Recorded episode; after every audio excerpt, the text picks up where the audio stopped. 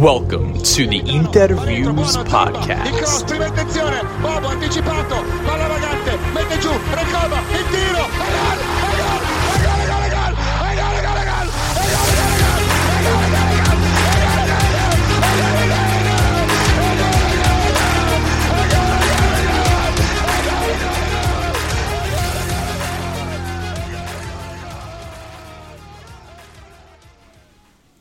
Welcome to episode six of the Interviews Pod. We are coming to you after uh, a very, very intense uh, second leg of the round of 16 tie against Porto.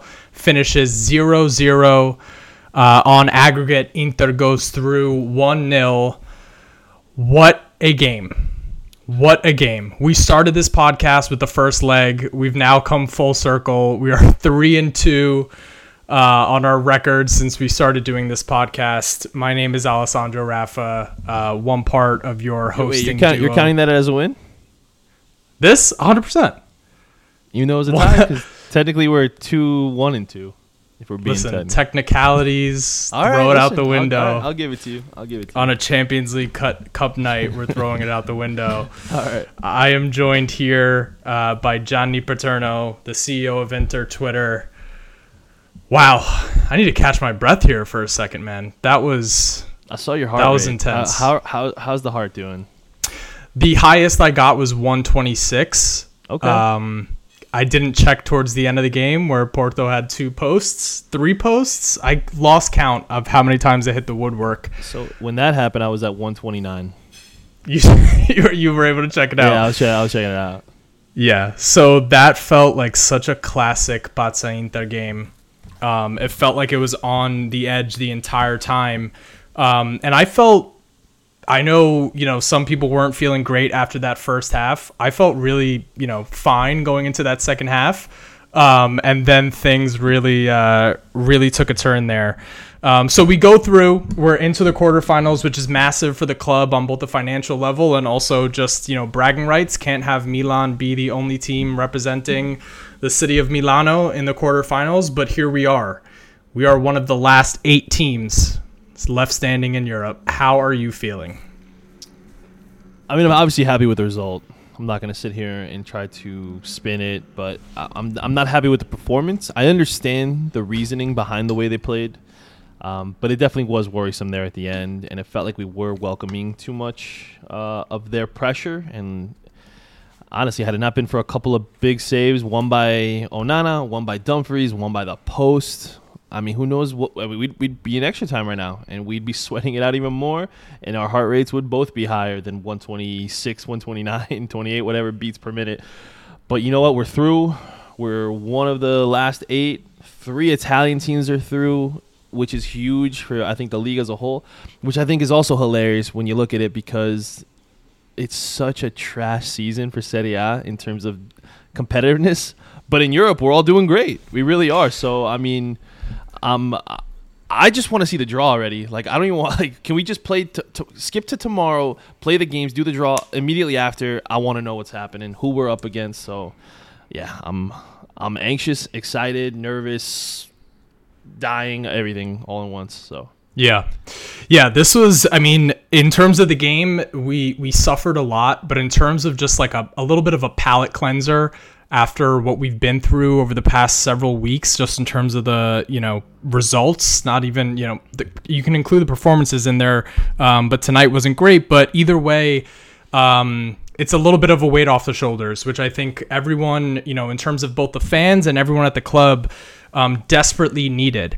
Um, where I think that we should start, let's get our, our man of the match out of the way right off the top. It has to go to Onana. Has to. No, I mean not even a question. It's not even a question. This guy, I was texting in my my intergroup chat, and I was we were talking about it, and I was saying, look how secure his hands are. No rebounds, no balls ping balling around the the the 18 box. Like, I mean, man, what a performance! Huge saves, coming up big in key moments. I if anyone ever says, "Oh, we should sell him because it'll just all be counting towards capital gains," stop cheering for this club. go watch Torino, go watch Bologna, go watch anybody else but this club because if you sell this guy, we're downgrading again, and I'll be surprised if we make top four without him. To be honest, he was so crucial to me. I love him. I cannot speak highly enough of Andre Onana. I think I've already decided if if if I decide to get a kit next year, it's gonna be an Onana kit.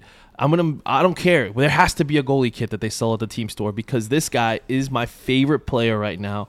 And whenever he's not on the pitch, it's noticeable. So thank you, Andre, for coming through and proving all the doubters wrong again. Make. I hope this solidifies that Handanovic should never see the pitch again.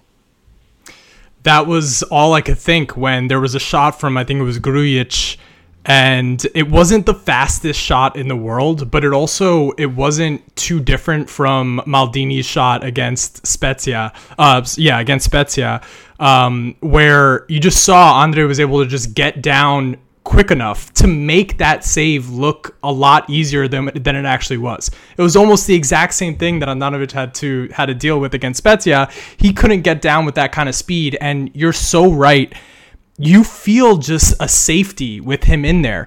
He had two punch clearances early on in the first half before the game even started, talking about how he just had no fear. I mean, this guy screams almost like future captain. I, I don't want to get crazy, but he has those kind of qualities of both on pitch security when, when he's back there and also just his attitude, you know? Like he just is I such a. it. Yeah, he really is. um, his words before the game, I was like, man, I I was amped even though I was nervous, I'll be honest, I was nervous internally. And at one point I thought to myself, this might be the most nervous I've been in the Champions League since Inter played Barcelona in the semifinals in 2010. I know it's not obviously the same level of importance. We're not going to the finals. It didn't solidify that, but it just I, I was nervous. I genuinely did not, especially after the way we played against Spezia. I wasn't feeling too confident with this, but his confidence leading into it, it put me a little bit more at ease. And then obviously he backed it up with his gameplay. I mean, you can we cannot say enough good things about the way he played today. I am I'm at a loss for words to be honest with how how well he played.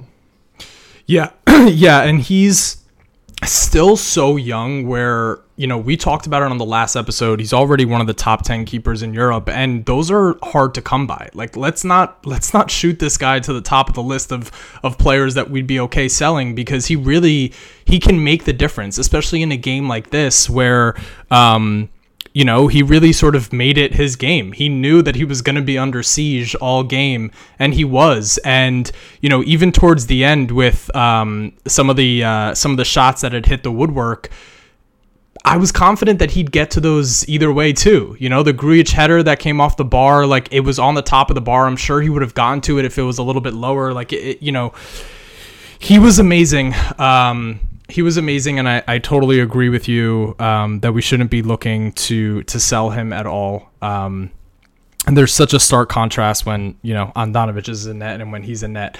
Um, and he was a big part of what happened today. And I really I want to touch on you know something that you mentioned in terms of uh, the the nerves coming into this match. I I feel this. I felt the same way. I think all Interisti felt the same way that this was a, a bit of a it was a turning point in not only our season, but also it felt like the future of the club was on the line a little bit here. Report after report is coming out about the financial importance of getting to the quarterfinals. Um, in terms of just the mental state of some of these players and this team, would Inzaghi be sacked if we didn't go through? There just felt like there was so much riding on this game. And I think that those nerves were felt throughout, you know, the inter the inter world. Yeah, no, I agree. I mean, I feel like you kind of, I mean, you you were in the space before the game, and you kind of felt it amongst the fan base and the people that were chatting and the and the way that we were all reacting. Um, it, it's it, it, the level of importance was not lost on any Interisti, and obviously we know the financial struggles that this club has, and now it almost feels like a little bit of a weight lifted off our shoulders, and it kind of also feels like you're some of the players who may have been felt like, hey, I shouldn't be here or I don't want to be here. There's like a little bit of a redeeming factor, and I, I don't think he, I mean, listen, I, I don't want Milan Skriniar to stay, but I think with us moving on and his future club potentially not moving, well, they didn't move on, but like I'm saying, I even though we know the rumors are there that he's supposedly going to Skriniar, we haven't had anything about the pre-contract officially being signed. Right. But they're they're not in the ra- the last eight again, you know. So Yeah. it, it's a it, I feel I feel very redeemed, I guess, in some senses, you know, for for some of these guys who are who have been good soldiers and stuck around. And even though there's a lot of rumors around a lot of players, I think that with this win, it is something that, it, again, it all depends on ownership, but it is a little something that we can kind of build on. Hopefully, I'm not going to sit here and, and, and speculate or come up with any crazy ideas with it, but hopefully this could be something you know that could lead to potential reinvestments or investments from outside um, new ownerships that could want to see you know see the way this team has performed that they may want to you know take a chance on buying Inter instead of whomever. Yeah, and it was, you know, I think there was a report after uh, before the game that came out that if we are able to win this game um, or go through to the quarterfinals, that the surplus that we would need to get to by by July would only be 30 million as opposed to the 60 million. Um, so that's, I mean, that in and of itself is huge. Um, and also, just in terms of the season moving forward, it feels like we still have a lot to fight for, right? It's if we were to get bounced out at this round, essentially all you're looking forward to for the rest of the season is a top four finish, which is like, you know, that that's frustrating that that's what we have to be fighting for, um, and a Coppa Italia run, which you know you can get up for, you can get excited for, but it's a different it's a different vibe when it's the Champions League. It's a different vibe when midweek Europe games come up and your team is still involved, and it still feels like for this season we have a lot to fight for, um, which is a great place to be as an Inter fan. It's been really, really tough. So this was such, uh, such an important thing for for us to get through today, and we were able to do it. So let's go ahead and get into this game. Um, we'll talk uh, first half, second half. We already gave our man a match. Um, so this game starts off uh, on fire with a very early chance from Mateo Uribe, who just clips, you know, just clips the post. And it was at that point in time that I knew we were in for a Pazza Inter game. An early heart attack, an early scare, and you're, you know, you know that you're in for for a long night. Um, as the game went on, uh, I don't know if this happened to you, but we do need to do a little quick segue um, into Paramount. what is going on? Yeah, dude, that It's was the Champions so League. Annoying. Literally, like How are the f- flickering in and out. You're get you're losing feed. You're getting sent to the other match. Like, how do you allow that to happen? If you're trying to grow the game, I'm not even not forget about Serie A. If you're trying to just grow the game in the United States, and people are trying to tune in here, and you're cutting in and out like that, the sound quality was off. There was a lag the whole time. It, it was it's embarrassing and I don't know how I, Fox had it before. I don't know how Fox loses the rights to this or ge- is willing to give up the rights to CBS. I, honestly, I don't like their NFL coverage. I don't like any coverage they do for any sport, whether it's college basketball, college football. I think their quality is trash. And now they're just ruining it for soccer when ESPN was doing so well with their matchups. When they had Serie A, it wasn't the best coverage, but it still was better than what we were getting like currently I mean. And then when when Fox had the Champions League, we never had issues. Nothing. It was Never. difficult to get the games because if you didn't have cable or you didn't have a way to get the Fox Sports app on some type of streaming device, um, it wasn't the easiest. Which now you can like you know obviously subscribe to Paramount, but my goodness was this just so annoying to deal with.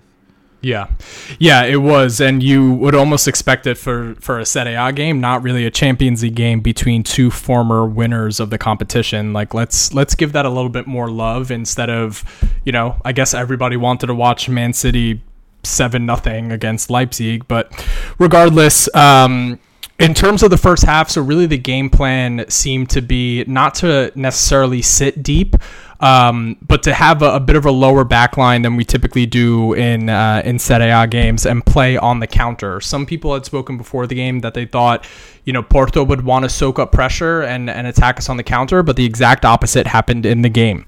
Um, a couple a couple important notes from the first half. I thought everything that we did um, that was of importance on the counter attack. We did have a few opportunities. All of it ran through Çalhanoğlu. In terms of his tackling, in terms of his distribution, he really showed up to this game in a way that some other players didn't. Um, and it's just once again this rejuvenation of Hakan. He's he's had a wonderful, wonderful season. Yeah, in the first half, I definitely thought he was the best player on the pitch. Clearly, um, his defensive qualities, his ability to take the ball off of a player's foot, not foul them, start pushing the counter, um, finding outlet passes and stuff was evident, whereas everybody else was clearly lacking. I don't know if they didn't have their Wheaties. I don't know if they didn't drink their espressos on the bus. No idea, but it felt like nobody was awake in the first half. Uh, Barella was frustrating. Dumfries was the most frustrating player as usual for me. But you know what? Thank goodness for that one save. Apparently, you can make 12 mistakes, but you seem to make one good thing a game. I guess I'll take that if that's the standard that, that you're going to be playing at. Um, Lautaro was, I don't know, man. Like that, it, Yep. a lot of things were frustrating with the team. But like you said, Hakan was a positive, and he just seemed to. It felt like he was really trying to rally the troops around him, you know, and, and, and, and there was moments where you would see him trying to amp them up and trying to wake them up in the in, in the match. And listen, I don't think I think we still underestimate the importance that Hakan Çalhanoğlu has on this team, and, and maybe not us, I'm saying, but I think we as Interisti, you know, some people still want him out. Some people still think Brozovic should be starting over him, or that Mkhitaryan should be moved to the bench. I, I I agree to that extent, but I feel like Hakan has been such an influential shi- signing, and for him to come on a free, and in reality, he wouldn't even been here had Eriksen not had his unfortunate heart issue. Um, I mean, to, to be a player, which was some may argue was a panic buy, I feel like he's been extremely, extremely important to the the fluidity in the midfield at the very least. So Yeah, it's it really is something that you have to give credit to both player and coach Inzaghi for trusting him with that Regista role. Um, he's playing the best football of his career, and I agree with you. You know, I would also love to see more of Brozovic, but not at the expense of Hakan being moved from that Regista role at this this point in time. Um, he's just he's just on the on the top of his game, and as you said, he was the best player out there for us today. In terms of um, some of the other performances, you touched on Lautaro. This was not a good game for him. Um, he gave away the ball plenty. He didn't really have any um, link ups or or do much in terms of being able to be a threat uh, for Inter today to get a goal. You know, there was one or two times where he was able to shield the ball and and played that target man role a little a little bit, um, you know, with effect. But ultimately, this was a I don't know if it was game plan or I don't know if you know mentality, but this was not Lautaro's uh, shining moment. yeah, it was definitely not his his best. Um, I sensed a lot of frustration, you know, just from seeing some tweets with his game and seeing. I don't want to say he shies away from the big moments because he does show up big in, in some other ones, but it feels like when we see everything else falling apart and there's one person that we think we can turn to, we expect it to be Lautaro and most of the time, and it, it doesn't seem to be that he steps up in those moments, unfortunately. Now I don't know if that's still, you know, he is a young striker. You know, I mean, he, he this is uh, what is he, 24, 25 now? I forget now, but it's not like he is, you know, 30 years old. He's been doing this for years. He's still, you know, a relatively young striker and and finishing has never been his strong suit. It's his ability to hold up play, hold off his man, you know, use his lower body to, to strengthen and keep people off the ball. Um, but man, like I, you know, one of my friends actually, and you know, Nick, he actually, Nick Diani, he asked me if he should bet on Lautaro anytime goal or assist, and I said no, no way. I said, if, you know, I told him if it's gonna come from anyone, it's gonna come from Hakan, goal or assist, and I, I hope he didn't bet either one because obviously they both would have failed. Um, but I was more confident in Hakan than I was with Lautaro, and you see it. I mean, it's just it's tough sometimes with him. I, I want him to become that super that you know my uncle always calls it a super like that that guy who could just sniff the goal like a like an Inzaghi or a Vieri Right. who could just get you know in the box and the ball just finds him and, he, and it ends up in the back of the net. But it just It, it doesn't really seem like that's that's his game, and that's okay. I'm not saying it has to be, but I, I always hope that he would become that that evolution of Icardi, maybe that you know who could do a lot more than just score.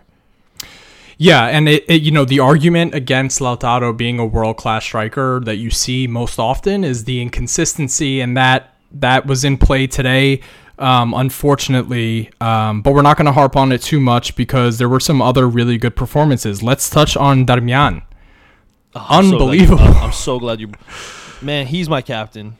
In my opinion, he's the guy. He was captain at Torino. He's the guy that should be wearing the armband here. He's a leader. He is. You need him to step up. He does it. You need him to push back and, and, and come up with a last ditch effort on a tackle. He does it. You need him to clear the ball. He does it. You need him to take on the team's best player. He has no problem doing that, and he'll take him down. It's not the prettiest. It's not flashy. It's not anything that would make you go, "Oh my goodness!" Like what an incredible defender. It might be the best in the world. No, no, but it is consistent week in and week out, and I cannot. The importance of Matteo Darmian too, like we were just talking about Onana and how important he is. Darmian is right up there too the guy is a jack of all trades. You want him to play right back, right wing back, he could play it. You want him to play right center back, he could play it. You want him to play left wing back, he could play it. I bet you if you need we needed a goal, we could probably throw him up top and he might be able to pop one in. And he does score some timely goals for us, whether it be you know low low um you know low footed driven like I mean they just look like crosses on the ground, but they're so hard driven that they curl around the goalkeeper. I remember some goals that he scored, you know, his, with with Conte that were were huge. He scored some big ones even this year. He scored a big one against Fiorentina. Darmian is man. I love this guy, Matty Darms. I mean, he's the reason I, my name is Johnny Darms on on Twitter. Like, I, I just love this guy. You you can't. He is the embodiment of of that like blue collar, you know, hard worker. Never complains. Never gives says boo about anything. I feel like he's just the embodiment of of Interisti. Like, you know, we, we, we love the guys who bleed for the black and blue and, and will give it all for them. And and even if you don't, you know, have the best of games, which he, I mean, has he really had a bad game this year? I can't, I can't think of one. No. It's just he is the consummate professional, and I am so happy that he is on this club and and and that we extended him. That's huge. It's the same feeling that you get with Darmian when he's on the pitch that we do with Onana that we were just talking about, right? Like it's just a safety um, that you feel, you know, when he's involved in play. And also, I think one part of his game that's so underrated is he's such a high IQ player. He knows when to dive into tackles. The yellow So card true. that he picked up was it was Barella's yellow card, but that foul needed to be made, right? What's behind Darmian at that point? Acerbi has to take on Galeno in space. It it was a, a recipe for going down one nothing, you know, in the midway point of the first half, and he had to make that foul and to have the also the IQ and the smarts to be able to hold a yellow card until when did he get when did he get uh subbed out Subbed out around the 70th minute, 71st minute, something like that. 80th minute 80th Wait, he minute was the 80th. Darmian for? Skriniar. So oh, Darmian yeah, gets you're right. You're right. he gets booked early in the first half and is able to knowing that you know he has these guys around him that are speed demons he made some impressive tackles today um, that were picture perfect because they needed to be because in any other you know situation if he's off by an inch he's out of the game it was such an impressive performance i'm so happy for him um, that he was able to show what he can do on a big stage like this. And on the flip side, you don't feel that with his partner on the right, Dumfries. And we're not going to, guys, I promise you, we're not going to spend a lot of time on this. But we're gonna spend the next 15 to 20 minutes. So here we go. but it's not it's not like we can't talk about what we're watching in the games. Dumfries from the very beginning mentally seemed like this was too much for him. From holding on to the ball too long on throw-ins, from not closing down his men. I mean, how many times was he backing off his men? Which you know that's one way to defend, but you didn't see Darmian defending it in that manner. To be Um, honest, were you hoping like I was that he would get a yellow on one of those throw-ins so And get hauled subbed off. Right? Is that I was hoping for that. Oh my god, it didn't cross my mind only because of the the wingback uh, situation in terms of the personnel that we had available, but it, you know there was a, a bit of a it wasn't necessarily a breakaway, but he did have a nice one on one and again just dribbles right into the defender. Um, not a great showing from Dumfries. Again, the the reason why we keep bringing this up is a because he keeps playing number one, and b his value it's just getting cratered. I, I don't know what to say. Like we're everyone is- seems to be on the same page about um, But if- selling if you're him. an Arsenal fan listening to this, let me tell you, there's not a better player on this team. Denzel Dumfries is the right wing back of the future for you guys.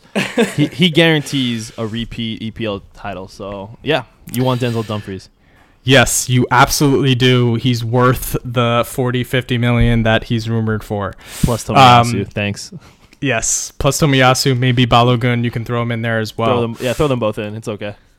Um, all right. So as far as the first half goes, I think there's one other uh, important piece to touch on. Um, Porto's best opportunity came from. Um, I think it was Evanilson where Dimarco made a brilliant tackle um, Yeah. to close down, Yeah. got down well. It was one of those when you're watching it, it almost looked like it was deflecting and going over Onana, who had already, you know, fallen to the ground and into the net. But um, that was a spectacular play by Dimarco, and I think it's important to just mention it because he got up with this fire, you know, like was throwing his arms in the air, which is something that we didn't see from a bunch of players on the field.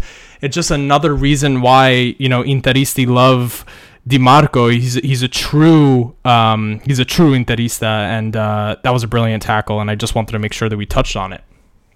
Yeah, no, it was a fantastic tackle. Um, you know, and I feel like a lot of the time Dimarco gets slack for his lack of defensive abilities, which are fair. It's he's not that's not his strong suit. Um, but he does have, you know, moments. I'm not going to say performances that are consistent like this, but he has brief moments where he can come up with a big tackle, a timely slide tackle, getting in the way of a cross or stuff like that. He has them um, in his game, and I think that if someone is able to come in, whether I mean whether it is Inzaghi or another manager, and really work on that aspect of his game, he could be a, a complete wing back, which, you know, I was kind of hoping that Conte would have had that opportunity to work with him a little bit more because we saw what he was able to do with Hakimi. We saw what he was able to do with Perisic. I mean, imagine what he would be able to do with DiMarco in that sense. That would have been fantastic. But hey, you know what? We, I just want to continue to see his growth. We do know he is a backup player. He's not really supposed to be a starter week in and week out. We bought, we brought in Robin Gosens with that expectation, and unfortunately, his body is just betraying him week after week, or however often you want to consider it.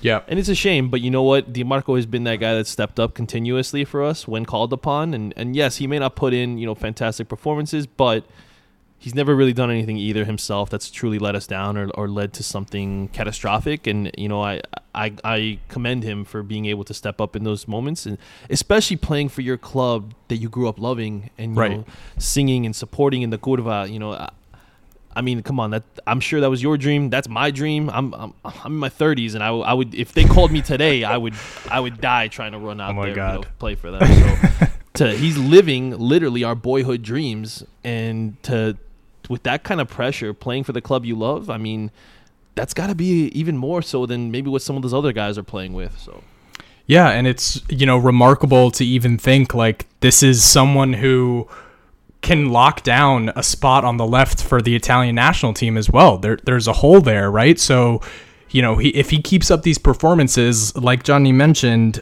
you know, I don't think anyone is is calling him a world class left back, but he doesn't need to be that. He needs to be what he is week in and week out, which is someone who doesn't let you down, um, is good for an amazing uh, cross at some point during the game, and he's just a solid player. Um, so, wanted to touch on that. The first half closes. We go into the second half after losing the possession battle in the first half, you know, not having a lot of uh, opportunities and having some interesting performances from a few players. Second half starts, and something that really the sense that I was getting was we were playing with fire a little bit because it really did feel like it, we weren't playing the game as if it was nil nil. We were playing it as if we had that one goal advantage, which that is a, a a difficult thing to ask your players to do for 90 minutes is to bat down the hatch and you know your your goal is essentially just don't concede. Porto had their chances, right? What did you what's your your takeaway from the approach from Inter tonight um, in terms of their defensive performance, which was in all fairness a classic Italian Champions League masterpiece, but it led to a lot of suffering for for that 90 minutes. Yeah, I mean, obviously the result I'm obviously ecstatic with. However, I, I didn't love it. You know, the, one of the announcers said it was a Mourinho esque performance, and I'll be honest with even the Mourinho teams, I did I felt more confident. And maybe it was the individual players on the pitch, maybe it was the overall results of the season.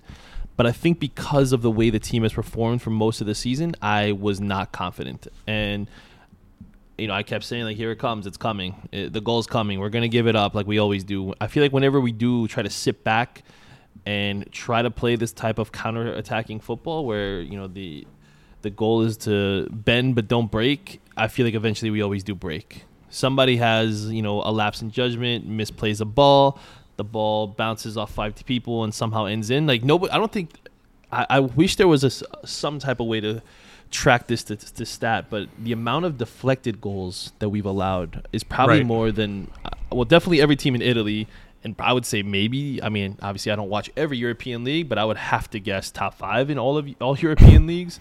It's it's ridiculous how unlucky we are in those instances. So I was expecting it. Um, listen, hats off to the guys, of course, for for overcoming the odds and and being a little fortunate with a few bounces that hit off the post and, and didn't make their way in.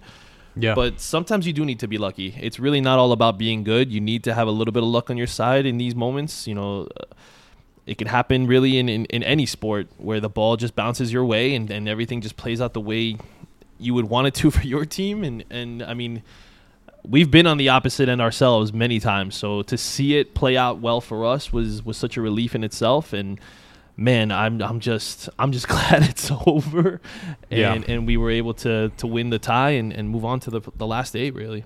Yeah. And part of the reason why um, it did become a quote unquote Mourinho esque performance is because our our passing wise was really, really sloppy. Um, couldn't get anything together. They pressed us very, very heavily, which would, you know, in every sense of um, how you want to play against that, you want to be able to play on the counter. In order for that to be effective, you need to be able to combine very, very quickly. And our passing wasn't there tonight.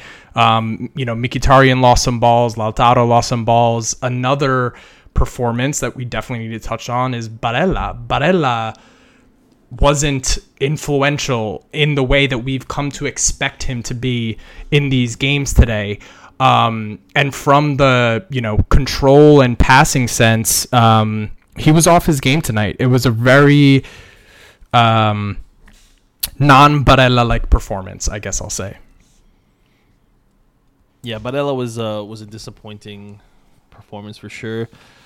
I feel like I always try to defend him every chance I get. Like he he is my favorite player on the team. He's the guy that I was I wanted him since he was at Cagliari when we it was rumored between us and Roma for him. I did not want to lose him. You know, I, I remember that summer we got the the Sensi deal across the finish line first, and then we were still working on Lukaku and working on Barella, and then the fact that we were able to get you know obviously all three massive for us, but I did not want to lose Barella. Um, I thought that he was going to be the next big thing for the Italian midfield and, and all that stuff. And I mean, he has uh, been brilliant for, for large parts of the season. He's had, you know, he's got seven goals and six assists in all competitions. You know, from a midfielder, that's that's very good. And his goals are, are unbelievable. They're not like little cheapy tap-ins or or you know stuff like Yeah. no offense, but to to to Paul Scholes at times, but some of his were a little little floofy, and and same with uh with Lampard, but whatever. Um, yeah, I mean it was just a disappointing performance, and I feel like he's. I don't like to like make up excuses for him, but I don't know if he's just mentally drained or if he's just physically drained. I don't know. I don't know if he's what it is, but it just feels like even uh, uh, his last couple of performances, he hasn't been himself. Yeah, I would agree with that. And he's the first name on the team sheet in terms of the midfielders because we don't have someone that can realistically provide, you know, uh, minutes in that position, in that Mezzala position. Um, you don't really want to be seeing Gagliardini. So, yeah, I would subscribe to the idea that Barella is, is a bit fatigued at the moment. Um, you know, and then we go to the substitutions, which when we talk about how uneasy we felt in terms of it not being Mourinho esque because you didn't feel, you know, we were as organized, that's what happened with the substitution. So let's talk about the initial ones. So Lukaku comes on for Dzeko, and then D'Ambro- D'Ambrosio comes on for Di Marco. You would think it's going to be Darmian moving to the left, D'Ambrosio starting in at that right, slotting in at that right center back position, um, and then Dumfries staying at right wing back uh, D'Ambrosio put in a shift on the left hand side um, tonight, which was very interesting, unexpected, and also in the mold of Darmian, just another servant of the club that comes onto the pitch. And D'Ambrosio did well tonight. I mean, you know, again, we didn't have many players that gave us much in terms of uh, controlling the ball or possessing the ball or or offensively, but D'Ambrosio put in a nice shift in an unfamiliar position in a huge game. D'Ambrosio has been such a loyal servant to the club for years now. It feels like he seems to always step up too in, in clutch situations like that. He had a moment where he beats Pepe to the ball on that wing. Well, takes it off him and turns and holds him off, and he's about to go. It's about to be him and Lukaku two on one and if Pepe doesn't take him down, I would have thought that that would have been the goal for for Lukaku right there. Yep. I mean, yeah, I don't love him. I feel like he's not the most.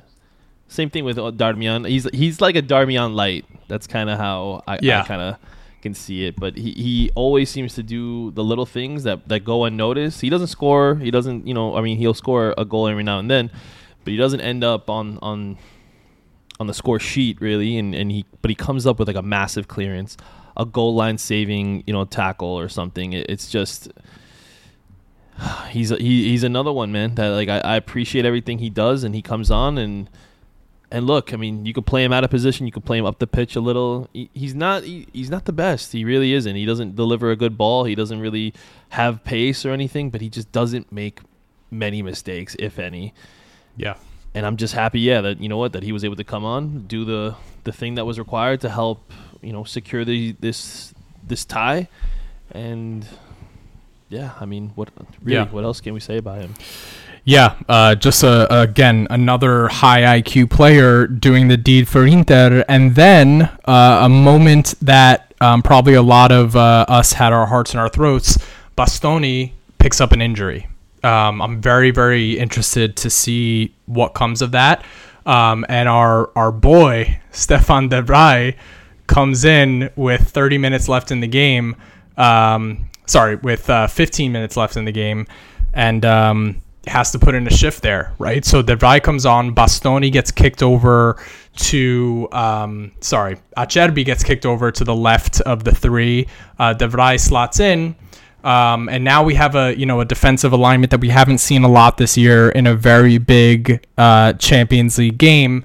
Um, and this is really where Porto started to put the pressure on. Right around the 74th minute, it felt like we had completely given up on trying to get a hold in the game, and now we were just like, okay, full out defense, like let's go. Let's see. Let's see what you got. Um, Conceição threw on a couple strikers here, um, and I guess this is a good opportunity to get your thoughts on how Conceição performed today. Right? Obviously, his team didn't pick up the win. He is someone that you know has been linked potentially to making the move to Inter. Plays a very different kind of system. Um, how do you think he managed the game for his side today? You know, it's probably going to be an unpopular opinion because a lot of people are Inzaghi supporters, and I'm not one of them. But when I was watching the mannerisms pre-match from Conceição and from Inzaghi, Conceição looked confident. He looked like he didn't have, he wasn't worried that he, you know, it almost looked like he believed in his guys wholeheartedly. Whereas Inzaghi looked nervy. He did, in my opinion. I, you know, he just looked like He was always biting on does. his nails. He looked like he was scared of the moment, in my opinion. And maybe, listen, maybe I'm nitpicking. I'm not trying to like nitpick on the guy or be, you know, too harsh on him. But I felt the aura coming off of Conceição, like that he was that they were gonna pull this off. And even later on in the game, the way he was barking orders at his players and trying to light a fire under them. And then you know he has limited resources. He doesn't have the deepest bench. I mean one one of the players on the bench I mean, he didn't come in the game but it's his own son you know? Um, Yeah. and if he, if he's not seeing the bench then obviously he may not even think his own son is good enough or ready for this this these moments. So you know a lot of guys were injured. A lot of key players you know he Otavio was out with a red. Um so I mean, hats off to him and the and the the fight that they put on. They threw everything at us. They really did. They left it all on the field. You, if you're a Porto fan leaving that stadium today, you could be disappointed with the result. No, no question about that. But you're not disappointed in the effort that your players had, and and even with the way he was fighting at the end, and, and was still after the final whistle was yelling. He was. I wish I knew what he was saying and what he was mad about. I don't know if it was the yellows or the, the fact that Pepe got a second yellow. I don't know what it was, Yeah. but he was Yep. pissed and I loved that fire that he had, and, and you never get that from Inzaghi. I'm sorry, like I, I don't see that when things are going wrong. He is the the, the the the model politician. He says what you you know what everyone wants to hear, you know, and he says the most politically correct things. But he never criticizes anyone. He never throws anybody under the bus. And sometimes you need to do that to just just wake somebody up or or Yeah. or, or you know demand a result or demand a change or demand respect from a ref whatever it is you know I, I want that from my next manager and I hope it is Sergio Conceição that comes eventually because you know with the way his playing career ended at Inter uh, it almost is like he has some unfinished business with the club and I think Right. that what better way to do it than to come and be the guy that gets us that second star amazing Yeah. Yeah, I don't think, you know, he lost the game today because he got outmanaged. Um, I think he did everything he could with, you know, the players that he had at his disposal. Um, and I would like to see him in, in Serie A at some point, whether it be with Inter or, you know, another club. I, I just, um, or Lazio, I'm interested in. he used to play there too maybe Right. Right. I'm interested in this manager, and you know we'll see uh, where he's able to go in the future. Um, but moving on uh, to the last ten minutes of the game, it's our last changes. Skriniar comes in, so we do get an appearance from the man who didn't train for 15 days. Um, only had faking it you mean the guy who was faking it. I think you know Full Huyan is Icardi. is spreading the conspiracy theories that Skriniar was um, was milking it a little bit, but he's here. And he came on to take his right center back, his usual right center back position. Listen, there's not much to say about um, his game today. He wasn't particularly involved. I think one thing that is important to note is that if he is getting back fit, um, this is a player that we're going to need for the rest of the season. Uh, if you think about how unhappy we've been with Dumfries's performances, if Milan can get can get fit again, then we can go back to our Death Star lineup of having Darmian on the right wing and having Skriniar back at the right center back position. So it was great to see him come in and get some game time. Um, with him coming onto the field is also Brozovic. So we do get a few minutes of Brozovic today. I thought we were going to see him way earlier. Um, he took the place of Barella, who you know, anytime he has a game like this, comes off looking not so enthused. Um, but I do want to ask what what you thought of Brozo's, uh, I guess, cameo today. Right, he didn't have a ton of time on the field. He did play with the ball a little bit in some dicey situations, um, and he did uh, he did give possession away a little bit. I thought it would shore shore us up and make us feel a little bit more um, comfortable, but um, it didn't feel that way. What did you think of of Brozo coming on, and what did you think of how Inzaghi deployed him today? Yeah, with Brozovic's uh, cameo appearance, it just wasn't very reassuring. Um, makes me wonder if he's even really in it anymore himself, especially with the rumors flying around with him. Does he want out? I mean, we don't know, and obviously we won't know until the summertime comes. And I don't, again, want to start speculating because it just makes gives me a headache. But he, like you said, he did dribble himself into some dicey situations and, and was turning back like from the age of like five or six, you're told don't dribble back into the middle. to never do that. And what what is he does it not just once but twice, where he puts himself in a situation where a player can come in, swoop in, take the ball off his feet, and start the counter attack right away. That was a little worrying. I don't know what's going on with him, but I, I as much as I want to see Mkhitaryan back on the bench and Brozovic starting, but Yeah. you need to do better in these moments where you're given the opportunity to, to kind of take your position back, or even you know maybe force Inzaghi's hand to uh, you know reverting or changing to a double pivot so that you and Hakan can both play as the Registas. I, I don't know, um, but I expect better from him, especially with him being probably the longest you know tenured player at, at the club currently. Maybe Yeah. second behind Handanovic, Handanovic, which I I, mean, yeah. I think we all want him gone anyway. But it's Yeah. just it's a little it's a little frustrating to see that, especially from a player of his caliber and knowing the abilities that he has to kind of I wouldn't say I wouldn't say he's like Pirlo, but he has that metronoming effect in the sense that he can calm the situation when you think that things are getting out of control. And he just hasn't been able to do that himself lately, and it's a little worrying. I don't know. I mean, you know, in the in the summer, I was a big advocate of selling Brozovic, and people thought I was crazy. And that, how do you replace him? What are you talking about? Blah blah blah. He's got a lot of miles on those legs. You know, Yeah. I mean, when when running backs hit 30 years, I know it's a different sport, but when running backs hit 30 years old, people are already thinking of cutting them and who to move on to somebody younger. Right. In soccer, you're running a lot more. Yes, you're not having the impact or the hits on those knees and stuff like that, but the guy is always, always the top runner in every game. He puts on, you know, the longest shifts. The guy will run, you know, countless kilometers. I wish I would, you know, knew how to convert it into miles off the top of my head, but I can't. But it's insane what this guy does. And he's been doing it since he was 18 years old. And he's, what, 30, Yeah. 31 now? Gonna be 31? Um, it's just, I don't like to say people are done at 30, but maybe it's his time. One thing that I always think has been a problem with Inter Milan is we get too atta- emotionally attached to certain players and that we don't want to see them go because they've been so good for us. When that happens, though, we normally tank that player's value and then we never get Yep. anything out of it in the end. You know, after the treble team, sure. Did I want to dismantle the whole team? Absolutely not. But did I want some refreshments and and, and bringing in some new faces and replacing maybe some guys? I think it would have been good. You know, I I, love Wes- Wesley Sneijder was my favorite player. I wouldn't have been against selling him to Man U, who wanted him so badly after that that that treble run. Trouble run. And yeah. and then we were rumored to be interested in Mesut Ozil. Imagine if you went from Buzzy Sneijder, who was 20, I believe 27, 28 at that time, and then going to a 21 year old Mesut Ozil right at that time. yeah. Yeah. I mean, my goodness, what a what a. I I feel like they're very similar, although Sneijder's better, you know, on set pieces. I mean, well, free kicks, I should say.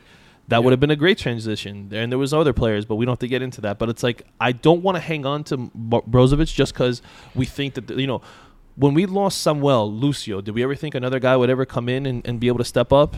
No, we didn't. But then Skriniar comes along, and you have a player like that, and now we're all Right. worried like, oh, we'll never find a center back. Well, we might be able to get Bastoni, yeah. Shores from from Torino, and if we were to let go of Brozovic, I'm sure we're able we'll be able to find a midfielder. Maybe not immediately, but we will be able to find someone who can come in and be another Brozovic, or maybe even better. So it's like let's not just be too hung on with these players and and maybe obviously for a club that's so in such a dire situation financially that we should be more willing to listen to offers for certain players once they reach a certain age and Yeah. then you know refresh the squad and keep it fresh i feel like once it just get it'll just get stale Yeah, no, I, I couldn't agree with you more in terms of the squad refreshment um, aspect of what you were saying. Like, um, you know, I'm sure it was tough for Manchester United to move on from Vidic, but they probably should have done it earlier, right? Like club captain or legend, and you know, eventually players do decline. Um, you do have to take into account their age and again the miles on the legs. And I think the problem with Brozo is that this has been the toughest season of his career. Um, easily uh, from a you know playing time standpoint. And I think what's happening with him is that he's not getting the consistent minutes that he needs to get back in form.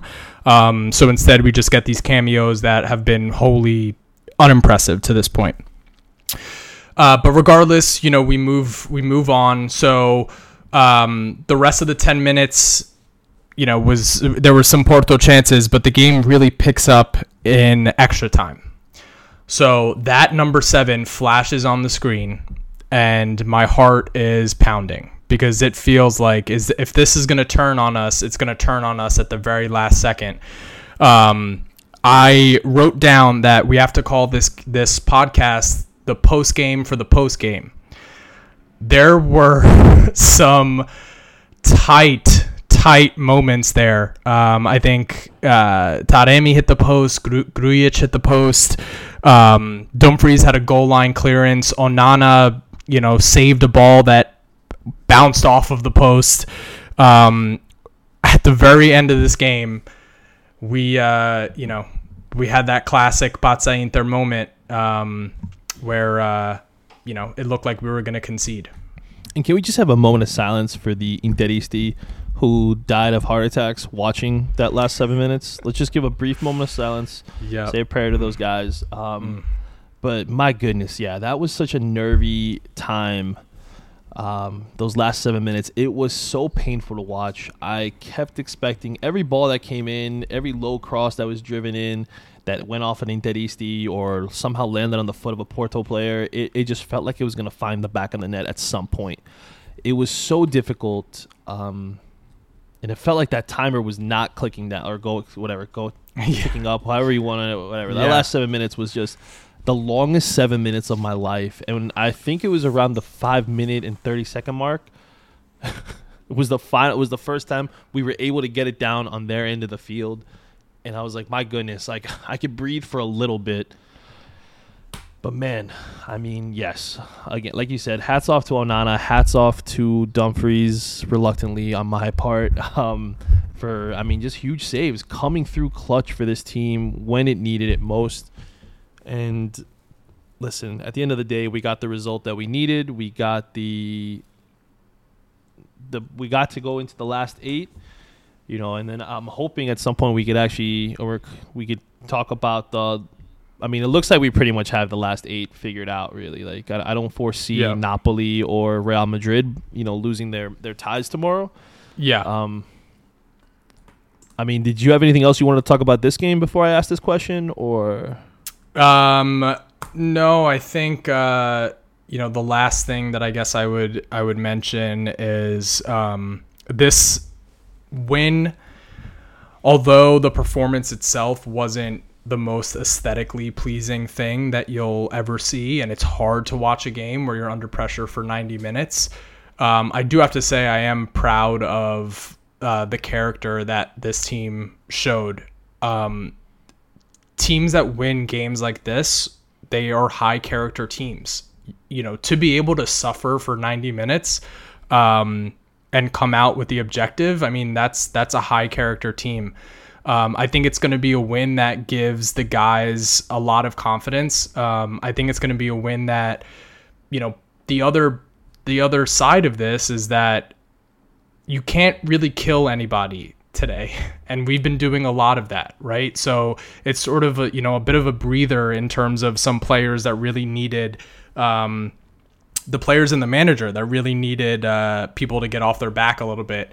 Um, so you know last thoughts i guess on on the performance i'm i'm happy that we showed this sort of defensive solidity um, and uh, good win not good win good draw for a win well, you already said you're counting this as a win, so Yeah. I will uh, we'll put it in. The, I the feel like W- it. the W column for this one. Um, but when I look at the potential, well, really the the last eight teams, Mm. obviously we can't count ourselves because we can't play ourselves. But when you look at Napoli, Real Madrid, Man City, Bayern, Benfica, Chelsea, and Milan, really only three out of those seven teams do I look at. I'm like, I don't want to play them in the next round. I don't Can I want to play guess Real those three? Go, yeah, let's see. Yeah. So I kind of said one, but go ahead. Real, Yep. Bayern, Yep. and City. Yeah. Yeah. After seeing what They did today. what Yeah. Erling Haaland did today against a defender I love in in Josko Gvardiol. Gvardiol. I mean, I think any team that was looking to buy him, right? Not that I listen, I'm not blaming him solely. It's not all on him. But if you're a Man U or you're an Arsenal or I forgot who else he was rumored. Obviously, Inter was rumored in the summer when Madrid. when there was rumors about Bastoni leaving and then we would replace him with Gvardiol. Yeah. I mean, you got to be happy that that happened because that probably just took a few a few m's off that price tag for you. Yeah. Yeah. Um, but yeah, those. I mean, I, I can you imagine a Acerbi having to man mark was- Haaland? I was like, literally I was thinking just that.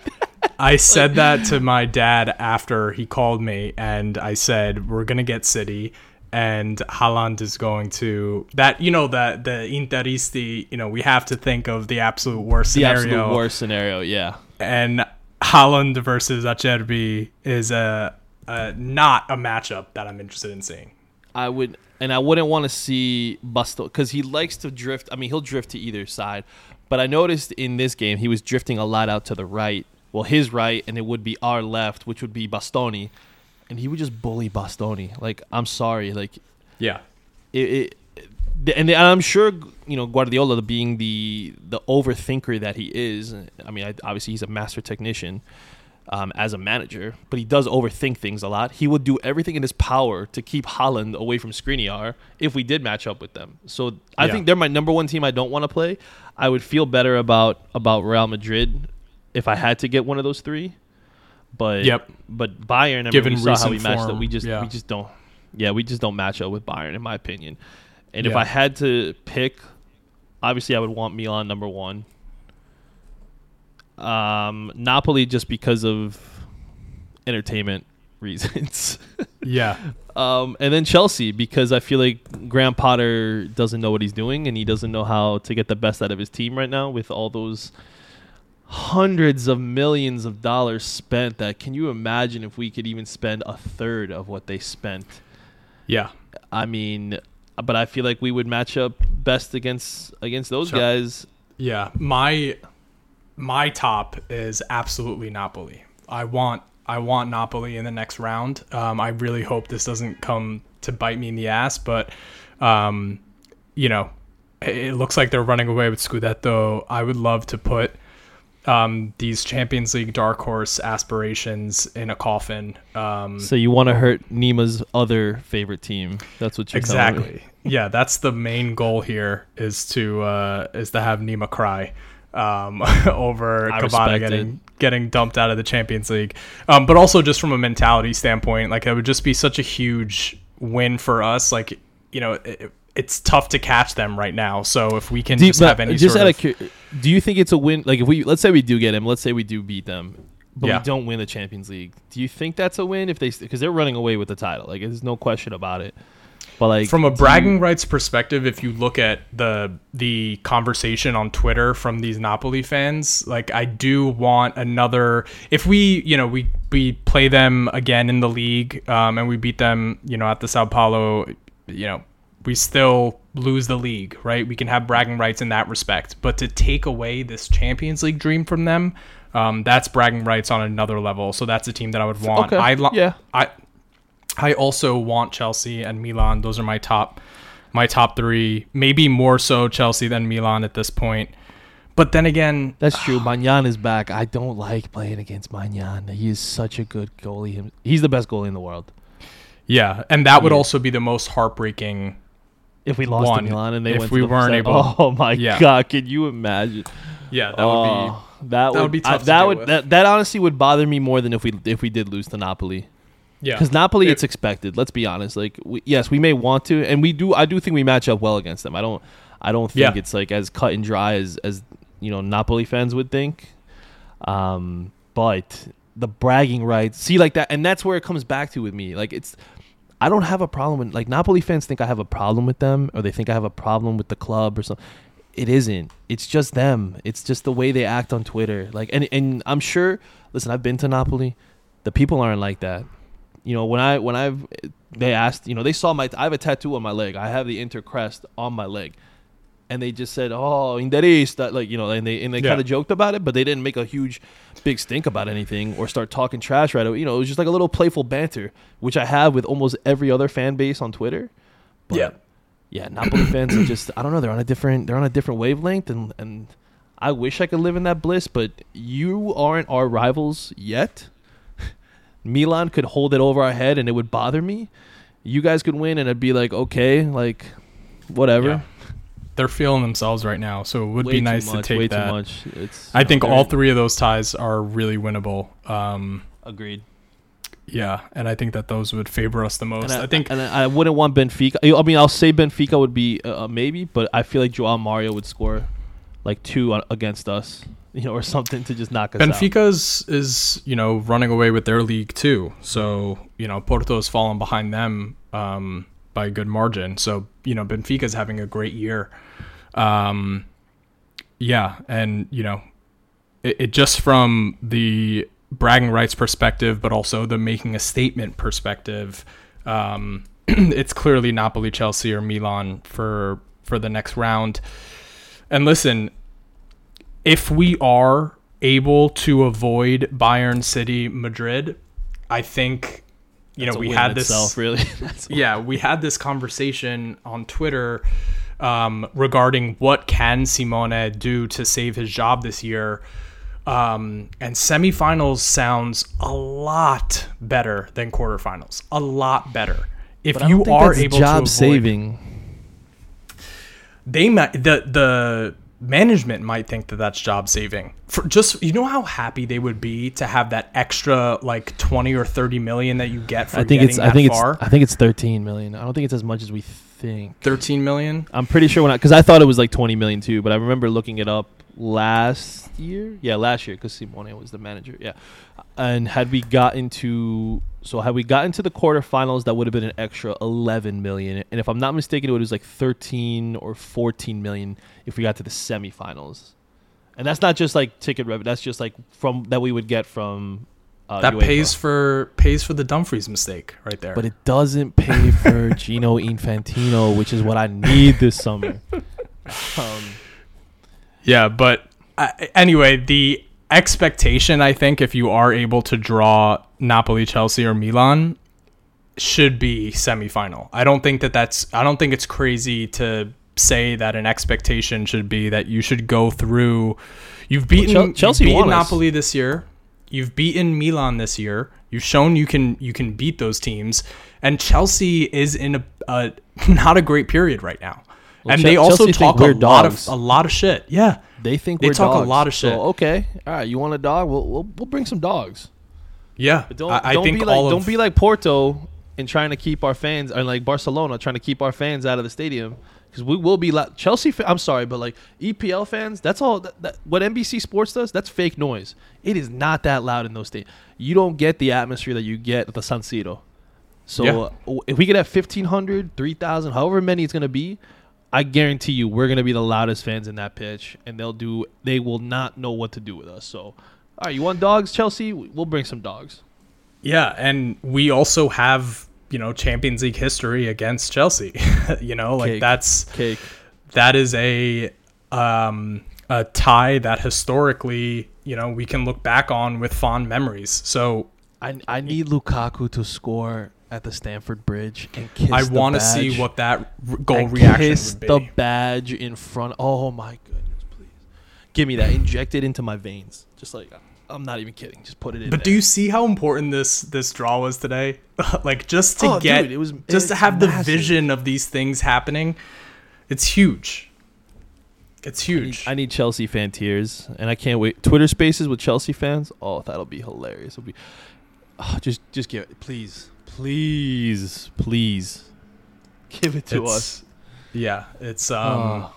we've given our we've put ourselves in a position to do some some really good things. And like Marco Materazzi said uh, before the game get to the quarterfinals anything is possible. This is knockout football in Europe. You know we've seen we've seen some crazy things happen um, in the past including on Inter's run. So you can't discount anything um, you don't know what's going to happen in the other draws if some teams, you know, that were expected to go through don't go through, and then all of a sudden things are up in the air. Um, this competition is so is so, you know, in terms of our history, it just feels so big, um, and I'm so happy that we're we're into the last eight, and I'm so happy also. You know, controversial, maybe not controversial. I'm so happy three of the eight teams are Italian. So so happy. Good for the league. Um, after you know taking all the shit that we take from uh, prem heads. Um, it's awesome to see us being you know dominating. I don't think any other. So there's one German team, one Portuguese team, two English teams, one Spanish, team. and, and three Italian. Yeah, so we're, we're the dominant league in the Champions League. That's that's awesome. Yep. Big time. All right. Do you have anything else that you want to touch on from Yes. a Well, all right. Go yeah. ahead.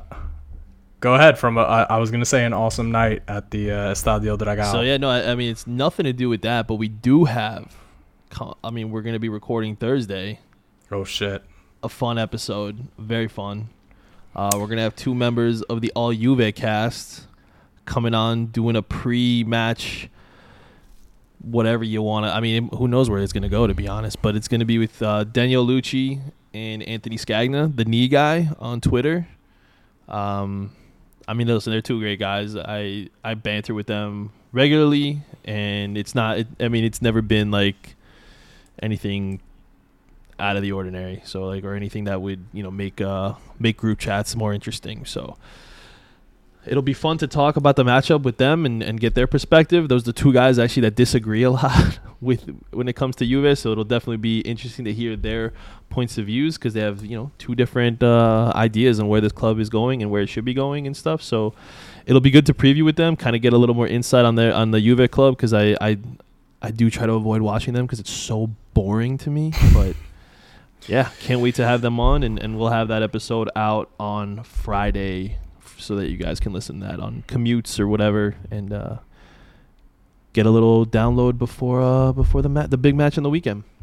Yeah, we've done our post games. We've done our special episodes. Um, this is our first pregame, and no other fixture deserves it more than the Derby d'Italia, Inter Juventus Amen. at the San Siro. Ch- I just Ooh, got chills. chills. I legit just got Chills. chills. Oh, Oh, man.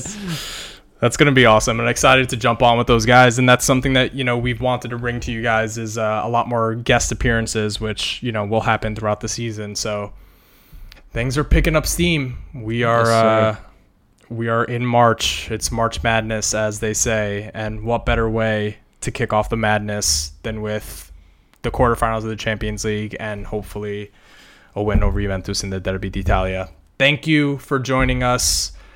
What an awesome day. Um, I hope everyone is feeling a lot better um, after what we've seen recently. We're definitely feeling a lot better. This is a, a fun episode to record.